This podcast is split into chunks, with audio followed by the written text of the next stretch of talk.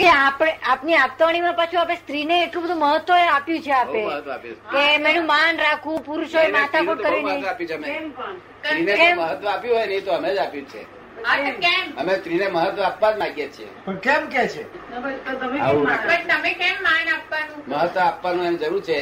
કારણ કે લોકો સ્ત્રીને આખું મહત્વ જ ઉડાડી દીધું છે શું ઉડાડી દીધું ભૂતકાળની છે અત્યાર સુધી એ સ્ત્રીને ને સ્ત્રીને દેવી કહેવાય શું કહેવાય દેવી કે કારણ કે હે, તમે ગમે એટલા બહારથી કંટાળીને આવ્યા ને હોય ને દેવ માથે દેવું થઈ ગયું ને કંટાળી ગયા હોય તો તો આ તાજુ ઘેર આવે તો તમે ચિંતા ના કરશો નિરાંત ખાઈ લેવા જમી લેવા એવું અત્યારે કોઈ કહેતું નથી. કે કે ના કે તારી પાર્ટનર નથી પાર્ટનર છે તો પણ શું કે છે ચિંતા ના કરો. તમે ચિંતા ના કરો જમી લો એક વાગે તરસ સમજ પડે ને માટે એ તો બહુ જરૂરિયાત છે આ સ્ત્રીનો ઊંઘ ના હોય ને તો પુરુષોની શી દશા થાય ગોંડા થઈ જાય અને આ પુરુષોની ઊંઘ ના હોય તો સ્ત્રીની દશા શું થાય એટલે ઊંઘો ઊંઘ ચાલ્યા કરે છે તો તો સમજ પડે ને અમારે કોઈની ઊંઘ ના જોઈએ અમે જ્ઞાની પુરુષ ભગવાનની પણ ઊંઘ ના જોઈએ ભગવાનને જેને વશ થઈ ગયેલા હોય કેવું ટાઈમ ના નાથ જેને વશ થયેલો હોય કેવું કઈ કઈ પુસ્તક કઈ કઈ મોટો છે કઈ જો અંતરંગ સ્પૃહા નથી સહાનતી એવી જેની ગુપ્તાચરણ છે બધા બહુ ગુણો લખ્યા છે એક કોઈ ગુણ અમારા ના હોય સમજ પડી ને પૂરું પાડું હોય નહીં એટલે હા, મારે પણ આ ગુણ જ ના આવી ને ના અવરે રસ્તે વપરાય ને પણ સિદ્ધિ આ બધી સિદ્ધિઓ અવરે રસ્તે વપરાય છે અવરે રસ્તે તો કોઈ ને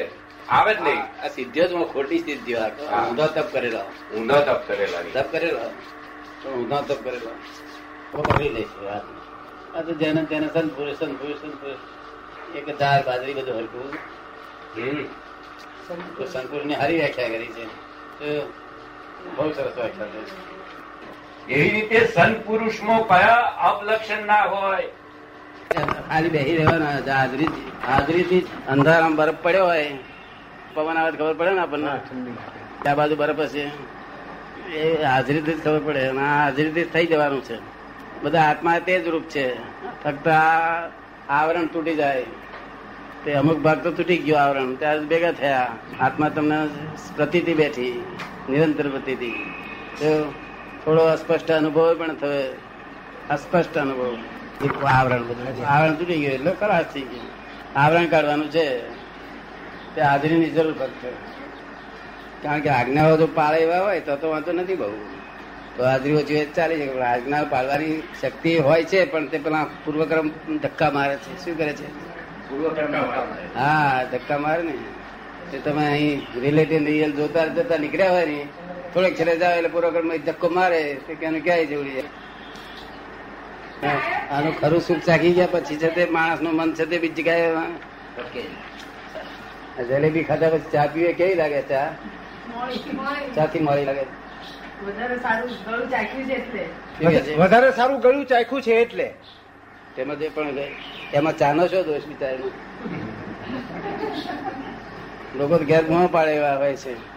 પછી જલેબી ખાધા પછી ચા પીએ ને તો કે છે, માળી તારા ને ખોળ ને આ કે માં તારો જ ભૂલ છે આ તો. તને સમજણ ના હોય તમે એ શું કરે છે તારે ચા ખા- જલેબી પછી ખાવી જોઈએ શું કહ્યું જલેબી પછી ખાવી જોઈએ ચા પીને જલેબી પછી ખાવી જોઈએ ચા પી લીધા પછી જ ખાવી જોઈએ એ રીતે આ છે તે શું થાય છે કે આ જે સુખ ચાખે છે ને પછી આને આ વિષય સુખનો મોળા લાગે બધા શું લાગે મોડા લાગે વિષયને ને કસાયને બંને સુખ મોળા લાગે